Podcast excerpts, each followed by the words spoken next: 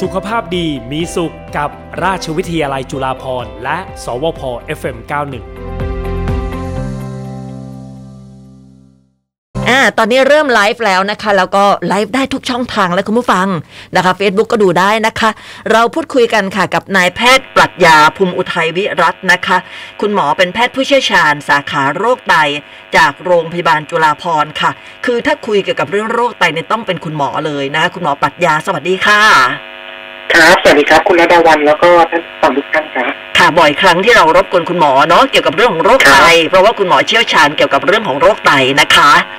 ครับยินดีครับ ค่ะ คุณหมอขาคราวนี้เนี่ยเอ่ออาการปวดหลังนะคะอาการปวดหลังเนี่ยมันเกี่ยวกับไตด้วยเหรอคะ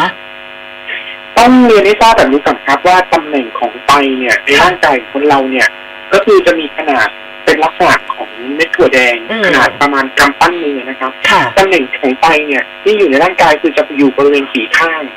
ก็คืออยู่ด้านหลังนั่นเองอ่ามัน อ๋ จะ อ วางคู่กันขนาดทั้งสองข้าง ค่ะ ดังนั้นเนี่ยอ่าถ้ามีอาการที่เกี่ยวกับความผิดปกติของไตในเรื่องของขนาดที่ใหญ่ขึ้น หรือว่ามีมีก้อนอะไรที่มาเจริญเติบโตผิดปกติจากไตเนี่ย มันก็มีโอกาสที่จะทำให้ไปเบียดบริเวณอวัยวะอื่นๆ ซึ่ง อืม ทำให้ด้านหลังเนี่ยมีอาการที่มีอาการปวดเกิดขึ้นได้ครับเพราะมันจะมีเส้นประสาทที่ที่ที่ไปเลี้ยงบริเวณนั้นอยู่ครับ ค่ะ ซึ่งปกติแล้วอะค่ะคุณหมอ เราจะมักจะได้ยินแต่มะเร็งตับมะเร็งกระเพาะอาหาร อันเนี้ยมะเร็งไตไม่ค่อยได้ยินเท่าไหร่นะคะ ครับอาจจะเป็นเพราะว่าความชุกของการเกิดมะเร็งไตเนี่ย ถ้าเทียบกับอวัยวะอื่น ๆ เนี่ย ถือว่าน้อยกว่านะครับ อืม สาเหตุของการเกิดมะเร็งในประเทศไทยเนี่ย อันดับต้น ๆ ก็คงเป็นเต้านม อ่า ปอด ค่ะ ตับหรือว่าลำไส้ใหญ่นะครับ อืม แต่ในขณะที่มะเร็งไตเนี่ย เจอได้ถ้าเทียบกับ อ่ามะเร็งชนิดอื่นเนี่ยถือว่าน้อยกว่าเยอะนะครับ อืม แล้วก็เจอได้ในกลุ่มเสี่ยงที่มีปัจจัยเสี่ยงน้อยกว่าเมื่อเทียบกับกลุ่มอื่นที่มันมีทั้งอาหารมีทั้งการดำเนินชีวิตมีทั้งการสูบบุหรี่หรือมีอะไรพวกนี้แต่ว่า ค่ะ ในไตเนี่ยมันจะมีความเสี่ยงที่มันเป็นความเสี่ยงเฉพาะอยู่นะอืครับ มค่ะ แต่มันก็เกิดขึ้นได้ใช่ว่าจะเกิดไม่ได้ถูกไหมคะ ใช่ครับเกิดขึ้นได้ครับโดยเฉพาะในกลุ่มของผู้สูงอายุเนี่ย เราพบว่าถ้าอายุยิ่งมากขึ้นเนี่ยก็จะมีความเสี่ยงเพิ่มขึ้นนะครับคืออายุสูงที่เราเจอเนี่ยมักจะเป็นอายุประมาณ 50ถึง70 ปีนะครับ โอ้ นี่ ค่ะ ถ้าเรามาดูในเรื่องของเพศเนี่ย เราก็จะเจอในเพศชายมากกว่าเพศหญิงนะ อื คมรับเป็นสัดส่วนประมาณสองเท่าเลย เดี๋ยวจะ โอ้ พูดให้ฟังว่าทำไมถึง อ่า เจอในเพศชายมากกว่า ได้ค่ะแล้ว สาเหตุก็คืออ่า ะ ครับสาเหตุก็คือว่าเพราะว่าเพศชายเนี่ยส่วนใหญ่มักจะสูบบุหรี่ถูกไหมครับ อ๋อค่ะ เราเจออ่า เราเจอว่าผู้ที่สูบบุหรี่เนี่ยมีแนวโน้มที่จะเป็นมะเร็งไตเนี่ยมากกว่าผู้ที่ไม่สูบบุหรี่เนี่ยหนึ่งในสามเท่า อืม อ่า ดังนั้นเนี่ยเราจะพบว่ามะเร็งไตส่วนหนึ่งเนี่ยมาจากการสูบบุหรี่เลยเป็นปัจจัยหลักนะครับ อืม หรือแม้แต่ในปัจจุบันเนี่ยก็จะมีเรื่องของโรคอ้วนเข้ามาเกี่ยวข้องนะครับ ค่ะ โรคความดันโลหิตสูงกลุ่มต่างๆเหล่านี้ก็จะเป็นปัจจัยเสี่ยงที่ทำให้เกิดมะเร็งไตได้มากกว่าคนปกตินะครับ อืม รวมถึงอ่าจะมีสาเหตุจากการในการเกิดโรคไตเสื่อมเรื้อรังที่ต้องฟอกเลือดนะฮะเป็นระยะเวลานานๆเวลาที่ไตเนี่ยมันเสียการทำงานไปแล้วเนี่ย ตัวเซลล์เหล่านี้ในในในในอวัยวะในไตเนี่ยมันมีโอกาสที่จะเปลี่ยนไปเป็นเซลล์มะเร็งได้ดังนั้นเราก็เลยจะมีคำแนะนำว่าถ้าคนไข้ที่ฟอกไตอยู่เนี่ย ค่ะ คุณหมอเขาก็จะมีการตรวจเรื่องของอุลตราซาวด์ไตเป็นระยะระยะ เพื่อจะดูว่าตัวไตที่มันไม่ทำงานแล้วเนี่ยมันมีโอกาสเปลี่ยนเป็นมะเร็งไตได้หรือเปล่านะครับ อืม หรือแม้แต่สุดท้ายเองเนี่ย เราจะพบว่าการสัมผัสสารเคมีหรือว่าสารพิษบางชนิดเป็นระยะเวลานานๆเนี่ยอย่างเช่นแร่เรียหินหรือว่าแคดเมียมเนี่ย กลุ่มนี้นะในกลุ่มคนงานที่ทำโรงงานหรือว่าการขุดแร่พวกเนี้ยก็มีโอกาสที่จะเกิดมะเร็งไตได้มากกว่าปกติครับ ค่ะ อืม ค่ะ อาการล่ะคะคุณหมอ อาการที่เตือนว่ามะเร็งโรคไตเนี่ย มันจะมีอาการอะไรบอกเราบ้างอะคะ ต้องเรียนให้ทราบแบบนี้ครับมะเร็งไตเนี่ย โดยส่วนใหญ่เนี่ย ถ้ามีอาการเนี่ยแสดงว่าตัวโรคเนี่ยค่อนข้างที่จะเป็นมากแล้ว โอ้ ถ้า ค่ะ เกิดว่าโดยส่วนใหญ่ถ้าเป็นระยะเริ่มต้นเนี่ย คนไข้จะไม่มีอาการเลยครับ อืม ไปตรวจเจอจากการตรวจสุขภาพจริง ๆ ก็คือเป็นการตรวจเรื่องของการเก็บปัสสาวะ แล้วก็การตรวจเรื่องของการวัดความดันโลหิตนะครับ ค่ะ บางรายเนี่ย ถึงแม้ยังไม่มีอาการแต่มันจะเริ่มเจอนักษาที่ว่าตรวจปัสสาวะเนี่ย มันมีเรื่องของสีของปัสสาวะที่เจอเม็ดเลือดแดงออกมานะครับในปัสสาวะ หรืออาจจะมีเรื่องของ อ่า ปัสสาวะที่มีเลือดปนอันนี้ก็จะเริ่มมีละอ่า เริ่มมีอาการเตือนเราแล้วนะครับ ค่ะ คือสีปัสสาวะเนี่ยอาจจะเปลี่ยนเป็นสีชมพู สีแดงหรือสีน้ำตาลได้นะครับ ม อาการที่ ถ้าเป็นในระยะที่ถัดมาหรือว่าเพิ่มเป็นมากขึ้นเนี่ยหรืออาจจะไปถึงระยะแพร่กระจายเนี่ยก็จะมาด้วยการปวดบริเวณด้านเอวนะครับ อ๋อค่ะ แล้วก็มีเนื้อสอนการคำก้อนคำพบก้อนที่บริเวณชายโครงนะครับ ค่ะ ไม่ว่าจะเป็นด้านซ้ายหรือด้านขวา ก็คือขึ้นจากตำแหน่งที่เป็นนะครับ อืม หรือแม้แต่ในระยะท้ายๆเนี่ยมันอาจจะมีปัญหาในเรื่องของภาวะอ่อนเพลียเพราะว่าเบื่ออาหารน้ำหนักลดหรือว่ามีไข้เรื้อรังได้ ค่ะ ครับปัจจัยเหล่าเนี้ยจะเป็นบางครั้งเนี่ยมันไม่ได้เหมือนกับจำเพาะเจาะจงกับโรคนี้โรคเดียวนะมันจะ ค่ะ ทำให้แต่ละครั้งเนี่ยมันอ่าไม่สามารถที่วินิจฉัยเบื้องได้ในเบื้องต้นเลยนะครับมันเลยทำให้คนไข้เนี่ยมาเมื่อมีอาการมากขึ้นแล้ว หรือว่าเป็นตัวโรคมากขึ้นแล้วนะครับ อืมค่ะ จากการที่แบบว่าเอ่อเราไปตรวจสุขภาพประจำปีทุกปีอะค่ะ คุณหมอ จากการอัลตราซาวด์ช่องท้องล่างช่องท้องบนอะไรเงี้ยมันมันจะสามารถเจอได้ไหมพระเผอิญเจอได้ไหมคะ ก่อนที่มันจะร้ายแรง ครับ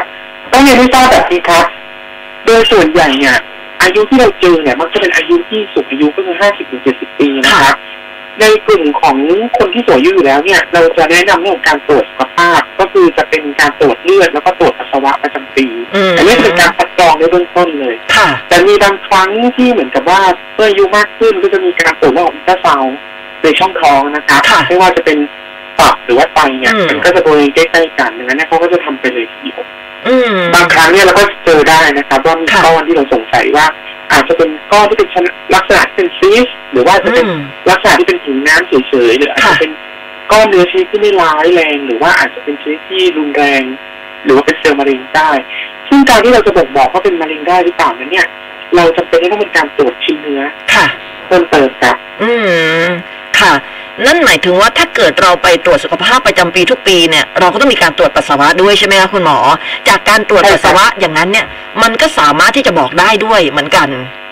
ในเบื้องต้นครับก็คือว่าเราอาจจะเจอใช่ครับอาจจะ ค่ะ เจอเรื่องของโปรตีนร่วมในปัสสาวะหรือว่าเจอเรื่องของเม็ดเลือดแดงร่วมในปัสสาวะ ค่ะ ซึ่งการที่เจอเม็ดเลือดแดงออกมาในปัสสาวะเนี่ยมันเป็นสิ่งที่อาจจะบ่งบอกว่าเราจะต้องหาสาเหตุเพิ่มเติมครับ อืม ค่ะ และถ้าเกิดว่าเอ่อมีเลือดปนออกมาหรือยังไงจากปัสสาวะเนี่ย และถ้าเกิดว่าเกี่ยวกับเรื่องมะเร็งไตเนี่ย ถือว่าเป็นระยะเยอะแล้วหรือยังอะคะ ต้องเรียนให้ทราบแบบนี้ครับเอ่อการที่มีปัสสาวะมาเป็นเลือดเนี่ย ไม่จำเป็นว่าต้องเป็นมะเร็งไตอย่างเดียวนะครับ ค่ะ มันอาจจะเกิดจากสาเหตุอื่นได้ อย่างเช่นว่า ในภาวะที่มีนิ่วอุดกั้นทางเดินปัสสาวะอันเนี้ยก็เนื่องจากนิ่วเนี่ยมันไปทำเหมือนกับการเคลื่อนที่มันอาจจะไปขูดบริเวณเนื้อเยื่อที่บริเวณของทางเดินปัสสาวะก็ทำให้มีเลือดออกมาปนได้ ค่ะ หรือแม้แต่โรคไตอักเสบที่ไม่ใช่เรื่องของมะเร็งไตเนี่ย อืม มันก็มีโอกาสที่ทำให้เกิดสีน้ำล้างเนื้อได้นะ ค่ะ คะแต่ว่าภาวะเรื่องของมะเร็งไตเนี่ยเนื่องจากว่าก้อนของมันเนี่ย มันเจริญเติบโตเร็วดังนั้นเนี่ย มันก็จะมีเรื่องของอ่าเนื้อเยื่อที่มันเติบโตค่อนข้างเร็วมันก็มีโอกาสที่ทำให้เลือดออกจากตัวก้อนนั้นแล้วก็ไหลลงมาทางพร้อมกับปัสสาวะของคนเราด้วยจะมีเป็นสีสีสีเป็นเลือดนะครับ ค่ะ บางครั้งจะบอกไม่ได้ ถ้าตำแหน่งที่มันเกิดของก้อนมะเร็งเนี่ยไปอยู่ที่บริเวณส่วนต่อของตัวไตเนี่ย ซึ่งเป็นทางเดินปัสสาวะเลยเนี่ย มันก็มีโอกาสที่จะมาได้ในระยะเริ่มต้น อืม แต่ว่า ถ้ามันไปเกิดบริเวณอื่นที่เป็นบริเวณเนื้อไตเองเนี่ย ค่ะ บางครั้งเนี่ยมันอาจที่จะอาการอาจจะยังไม่มาด้วยอาการที่เป็นปัสสาวะสีเลือดก็ได้ อื นะครับ ม อาจจะมีอาการอื่นๆเข้ามาก่อนอย่างเช่นมีก้อนหรือว่า ค่ะ ทำด้วยก้อนบริเวณสีข้างนะครับ สีข้างนี่มันอยู่ตรงไหนอะคุณหมอ สีข้างก็คืออยู่บริเวณด้านหลังนะครับ ก็ อยู่ คื ข้างหลังเหรอฮะ ใช่ครับ อยู่บริเวณด้านหลังก็คือบริเวณของเหนือสะพานเอวขึ้นมานะครับ อ๋อ มันจะเป็นตำแหน่งที่ตั้งของของไตนะฮะ มันจะใต้กว่าใต้ชายโครงนะครับ อืม ค่ะ ค่ะคราวนี้ถ้าเกิดว่าเอ่อคนที่มีอาการปวดหลังอะค่ะคุณหมอ ครับ จริง ๆ แล้วเนี่ยอาการปวดหลังเนี่ยโหมนมีสาเหตุตั้งเยอะนะ ไปยกของห ห นั ลาก กหลายครับ อ่า ใช่ ไป เพ อ ราะ อว่ากกำลังกายผิดท่าแล้วแล้วเราจะรู้ได้ยังไงว่าปวดหลังแบบนี้เนี่ยคือมาจากมะเร็งมะเร็งไต โดยเบื้องต้นเนี่ย เมื่อไปพบแพทย์เนี่ยเขาจะมีการซักประวัติที่ครอบคลุมมากขึ้นนะครับ ค่ะ ว่าตำแหน่งที่ปวดคือตรงไหน อืม แล้วอาการปวดจะจะสัมพันธ์กับการเคลื่อนไหวหรือเปล่า หรือมีประวัติเรื่องของการยกของหนักหรือเปล่า หรือว่ามีประวัติเรื่องของอ่า มีประวัติเรื่องของเส้นประสาทที่มัน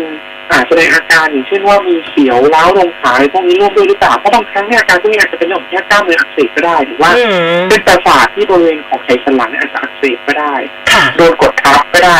แต่ว่าถ้าเกิดถ้าเป็นเรื่องของมะเร็งไตเนี่ย โดยส่วนใหญ่เนี่ย ถ้าเป็นอาการปวดเนี่ย แล้วมันไม่ได้สัมพันธ์กับการพบข้อหรือว่าไม่สัมพันธ์กับเรื่องของอุบัติเหตุหรือว่าการยกของหนักเนี่ย บางครั้งเนี่ยแพทย์ได้ทำการส่งตรวจเรื่องของปัสสาวะเพิ่มเติม ค่ะ แล้วก็อาจจะทำการส่งตรวจเรื่องของอุลตราซาวด์เพิ่มเติมครับ อืม ต้องตรวจให้ลึกไปกว่านั้น ถ้าเกิดว่ามีอาการปวดหลัง แต่ใช่ว่า คือไม่ต้องกลัวนะคุณผู้ฟังไม่ใช่ว่าพออาการปวดหลังปุ๊บโอ้ยฉันต้องมะเร็งไตแน่ๆเลย ไม่ใช่แบบนั้นนะ ไม่ คะ ใช่ครับ เออเพราะอาการปวดหลังอุ้ยมันมีสาเหตุตั้งเยอะแยะมากมาย บางคนแบบว่าอายุเยอะก็ปวดหลังได้ง่ายอะไรแบบนี้ ฉะนั้นก็คือถ้าคุณไม่แน่ใจเนี่ยคุณก็ต้องไปตรวจก่อนนะคะ ใช่ครับ อ่า แล้วมันจะต้องยืนยันด้วยการส่งตรวจภาพไปด้วยอุลตราซาวด์หรือว่าการตรวจเอ็กซเรย์คอมพิวเตอร์นะครับ อืม อันนี้จะเป็นการยืนยันแล้วว่าเราพบก้อนเนื้อหรือเปล่า ค่ะ หรือว่ามีความผิดปกติอื่นๆหรือเปล่า อืม ถ้าเกิดว่าถ้ามันเจอก้อนเนื้อเนี่ยเราก็จะทำการส่งตรวจชิ้นเนื้อเป็นหลักนะครัค่ะบเพื่อที่จะให้ได้ตัวอย่างเนี่ย เพื่อมาดูว่าเป็นอ่าก้อนเนื้อชนิดมะเร็งหรือเปล่านะครับเพื่อที่จะทำการรักษาต่อไป อืมเมื่อสักครู่นี้คุณหมอพูดถึงเรื่องปัจจัยเสี่ยงนะคะ ทั้งบุหรี่ทั้งโรคอ้วนทั้งความดันอะไรเหล่านี้ เป็นต้นนะคะ นอกจากนั้นนะคะ คุณหมอเรื่องอาหารการกินเรื่องอะไรพวกนี้เกี่ยวไหมคะ ซึ่งส่วนใหญ่เนี่ยถ้าเป็นอาหารที่เกี่ยวข้องกับมะเร็งไตเนี่ยอาจจะยังไม่มีความสัมพันธ์โดยตรงนะครับ ค่ะ แต่ว่าเราพบว่าเรื่องของการการรับประทานอาหารเนี่ยมันจะส่งผลในเรื่องของความดันโลหิตสูงก็คือการรับประทานเค็ม ค่ะ ซึ่งความดันโลหิตสูงนานๆเนี่ยก็อาจจะส่งผลทำให้เกิดมะเร็งไตได้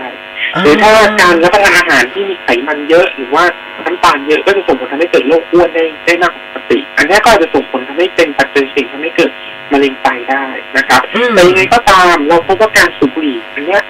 เป็นปัจจัยหลักเลย ค่ะ แล้วก็เป็นปัจจัยที่สำคัญโดยตรงเลยครับ มากกว่าเรื่องอาหาร โอ้บางทีบางทีมันก็มองแบบเฮ้ยสูบบุหรี่ มันก็จะเข้าปอดแล้วมันไปต่อเนื่องกับไตได้ยังไงอะคะคุณหมอ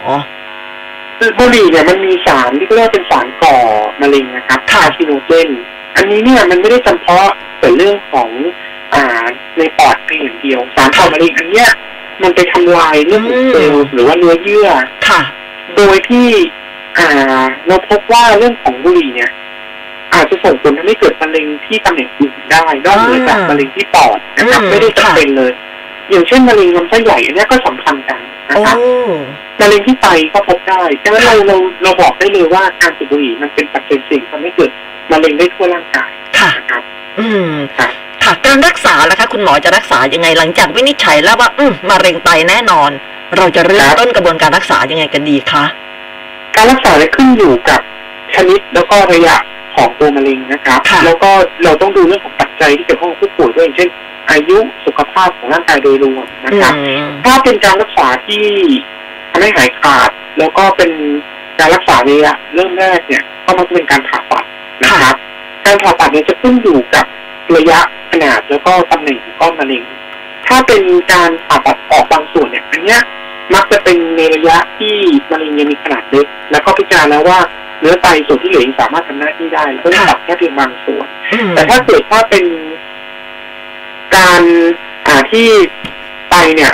ที่ที่มะเร็งเนี่ย มันเริ่มเข้าไปสู่ต่อมหมวกไตต่อมน้ำเหลืองหรือว่าเนื้อเยื่อไขมันเนี่ยเขาก็จะแนะนำให้ตัดเนื้อไตออกทั้งหมดนะครับเป็นการตัดไตออกหนึ่งข้าง ค่ะ นะครับ แล้วก็ไตหนึ่งข้างที่เหลืออยู่ที่เป็นที่เป็นภาวะปกติก็ยังสามารถทำงานได้นะครับ อืม แต่ทีนี้เนี่ย ถ้าเกิดว่าการรักษาในระยะ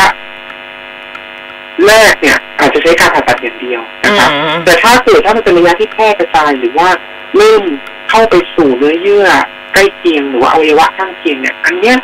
จะเริ่มมีการรักษาอื่นเข้ามาเกี่ยวข้อง ค่ะ หนึ่งในนั้นก็จะเป็นเรื่องของการใช้รังสีรักษานะครับ อืม การใช้รังสีพลังงานสูงเพื่อทำลายสารพันธุกรรมภายในเซลล์มะเร็ง มันจะทำให้มะเร็งเนี่ยหยุดโตได้นะครั ค่ะ บแต่ยังไงก็ตามวิธีเนี้ยมันก็จะมีผลข้างเคียงที่ทำให้เนื้อเยื่อรอบๆเนี่ย อาจจะมีการโดนสารรังสีเข้าไปด้วยการทำให้เกิด อ่าการอ่าที่เนื้อเยื่อต่างๆเหล่าเนี้ยมันก็จะโดนผลกระทบ อืม แล้วก็ทำให้เกิดภาวะปวดหรือว่าเกิดภาวะเรื่องการทำงานที่ผิดปกติขึ้น อื นะครับ มค่ะ อันที่สามเนี่ยที่ในปัจจุบันที่เราแนะนำมากขึ้นก็คือจะเป็นการรักษาแบบจำเพาะเจาะจงกับเซลล์มะเร็งหรือที่เรียกว่า targeted อื therapy มค่ะ นะครับชนิดนี้ก็คือเป็นการให้ยาหรือว่าสารยับยั้งกระบวนการส่งสัญญาณกับเซลล์ตัวเนี้ยมันเลยทำให้เรื่องของการเจริญเติบโตแล้วก็เซลล์มะเร็งเนี่ยมันหยุดเจริญเติบโตได้ ค่ะ นะครับซึ่งอันเนี้ยอ่าการรักษาชนิดเนี้ยเราจะให้ในระยะที่มันแพร่กระจายไปแล้วนะครับเพ ค่ะ ราะว่าเนื่องจากการผ่าตัดอาจจะไม่ได้ช่วยรักษาได้ทั้งหมดดังนั้นเนี่ย อืม เราต้องใช้วิธีเนี้ยเพิ่มเข้ามา สุดท้ายเองก็คือก็จะเป็นเรื่องของการให้ยากินบำบัดนะครับ ค่ะ ถ้าในคนไข้ที่ไม่สามารถที่จะใช้ยาทางเจสเตอร์เทอราปีได้ ยาเคมีบำบัดก็ยังคงเป็นยาที่ สามารถที่จะใช้รักษาได้ แต่ว่า อืมอืม อาแต่ว่าเนื่องจากว่ามะเร็งไตมันอาจจะไม่ค่อยตอบสนองต่อวิธีการรักษาเนี้ยได้ดีสักเท่าไหร่ ค่ะ ก็เลยอาจจะไม่ได้เป็นวิธีหลักนะครับ อืม สุดท้ายเองถ้าตัวโรคเนี่ย มันค่อนข้างแพร่กระจายหรือว่าอายุของคนไข้ที่ค่อนข้างมาก สุขภาพร่างกายโดยรวมไม่สามารถที่จะใช้วิธีอื่นในการรักษาได้แล้วเนี่ยก็จะเป็นการรักษาแบบประคับประคองนะครับเน้นเรื่องของอาการลดลดอาการปวดหรือว่าการอ่าเจ็บปวดของผู้ป่วยเป็นหลักนะครับแต่ว่าไม่ได้ช่วยทำให้โรคมันหายหายนะครับเพียงแต่ว่าอาจจะทำให้คุณภาพชีวิตคนไข้เขาดีขึ้นนะครับ ค่ะ อืม สามารถเป็นกรรมพันธุ์ได้ไหมคะโรคนี้คุณหมอ เจอได้ครับ เราพบว่าโรคที่มีพันธุกรรมบางชนิดเนี่ย สามารถที่จะเป็นปัจจัยส่งเสริมได้นะครับอย่างเช่นโรคที่เขาเรียกว่าเป็นถุงน้ำ อืม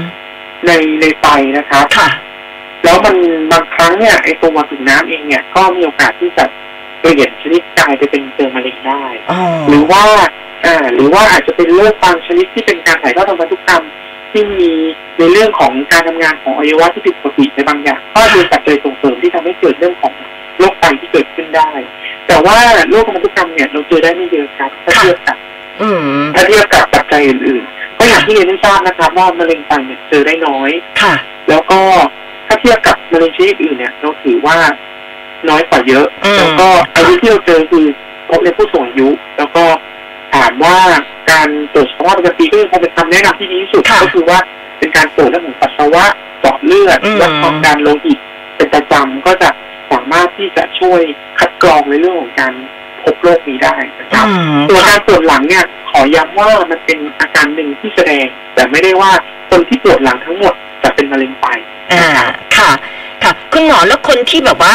เป็นโรคไตต้องล้างไตเนี่ยมันจะพัฒนาเป็นมะเร็งได้ไหมคะ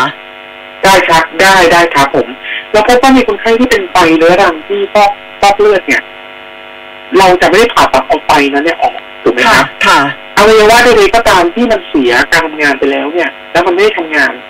โดยที่เซลล์มันเสื่อมสภาพ อืม มันก็มีโอกาสที่จะทำให้เกิดเซลล์มะเร็งได้ง่ายขึ้น เมื่อเทียบกับคนปกติ ที่ยังมีไตที่ทำงานอยู่นะ ค่ะ ครับ ดังนั้นเนี่ย จากข้อมูลที่เราพบเนี่ยเราพบว่าในคนไข้ที่ฟอกไตที่ไตไม่ได้ทำงานแล้วฮะไตทั้งสองข้างเนี่ย แล้วก็มีโอกาสที่จะเกิดเรื่องของมะเร็งไตเนี่ยได้มากกว่าคนปกติถึงสามเท่า ค่ะ ใช่ครับ แต่เนี่ยการคัดกรองอย่างหนึ่งก็คือเป็นการตรวจระบบอุลตราซาวด์เพื่อที่จะคัดกรองว่า เอ๊ะน้ำอันนี้เนี่ยเอาเดี๋ยวขออนุญาตเพิ่มเติมข้อมูลนิดนึงนะ อ่าค่ะ ก่อนที่มันจะกลายเป็นเซลล์มะเร็งเนี่ย มันจะเป็นถุงน้ำก่อน ค่ะ เวลาที่เซลล์มันเสื่อมสภาพมันจะกลายเป็นถุงน้ำเพื่อถุงน้ำอันนี้นี่แหละมันจะกลายเป็นเซลล์มะเร็งในอนาคต ค่ะ นะครับดังนั้นเนี่ยการตรวจอุลตราซาวด์เขาก็จะเป็นการดูว่าไอตัวถุงน้ำอันเนี้ยมันมีการเปลี่ยนสภาพกลายไปเป็นเซลล์มะเร็งหรือยัง มี ค่ะ แคลเซียมมาเกาะหรือเปล่าหรือ ค่ะ อะไรหรือเปล่าซึ่งเชื่อเป็นปัจจัยหนึ่งที่จะทำให้เกิดมะเร็งได้แต่ยังไงก็ตามไม่ต้องกังวลนะครับ ค่ะ เราไม่ได้เจอมากแล้วก็ ค่ะ ในขณะเดียวกันเนี่ยอายุรแพทย์โรคไตเขาก็จะมีการคัดกรองประจำอยู่แล้วนะครับ อืม ค่ะ ไอ้ถุงน้ำเนี่ยเราสามารถเจอได้ด้วยการอัลตราซาวด์เท่านั้น แต่ว่าไม่ได้เจอได้จากการตรวจปัสสาวะใช่ไหมคะ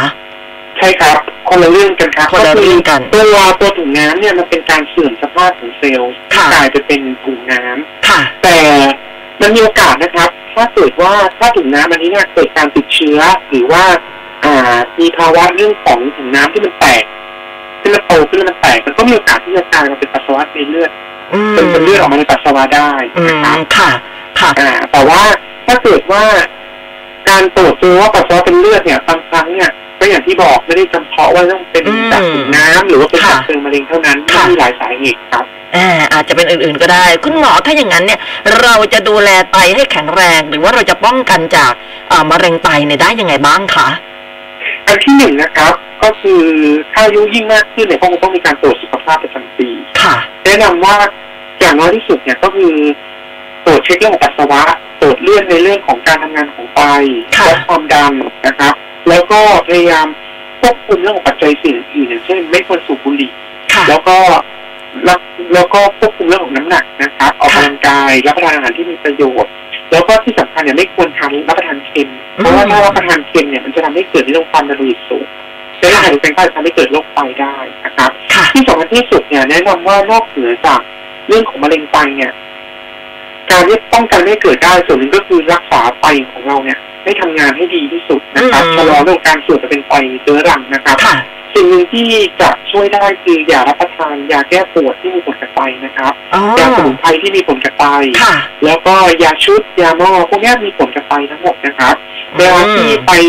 พบเภสัชกรหรือว่าพบแพทย์เนี่ยถ้าตนเองมีโรคประจำตัวที่เป็นโรคไตให้บอกเสมอนะครับว่าเป็นโรคไต ค่ะ คุณหมอหรือว่าเภสัชกรจะได้จัดยาชนิดที่ไม่มียาที่ไม่มีผลกับไตนะครับ อืม แล้วสุด ค่ะ ท้ายเองก็คือว่า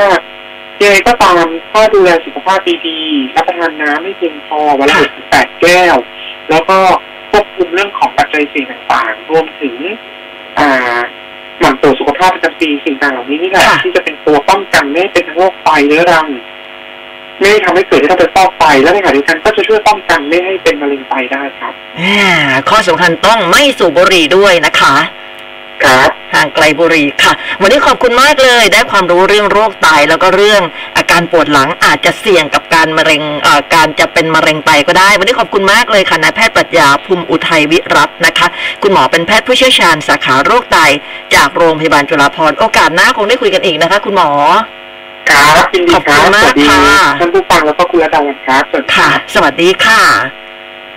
ก็ทุกวันศุกร์คุณผู้ฟังนะคะ จากราชวิทยาลัยจุฬาภรณ์จะมีคุณหมอมาคุยเรื่อง โรคภัยไข้เจ็บทำให้เราเนี่ย ได้รู้จักโรคนั้นๆ ได้สังเกตอาการตัวเอง แล้วก็ได้เหมือนใกล้หมอเนาะเพราะฉะนั้นทุกวันศุกร์ค่ะคุณผู้ฟังสามารถติดตามได้ ส่วนวันศุกร์หน้าค่ะจะเป็นเรื่องอะไรก็ติดตามได้ต่อนะคะ วันนี้จบแค่นี้ก่อนนะคะ สุขภาพดีมีสุขกับราชวิทยาลัยจุฬาภรณ์และ สวพ FM91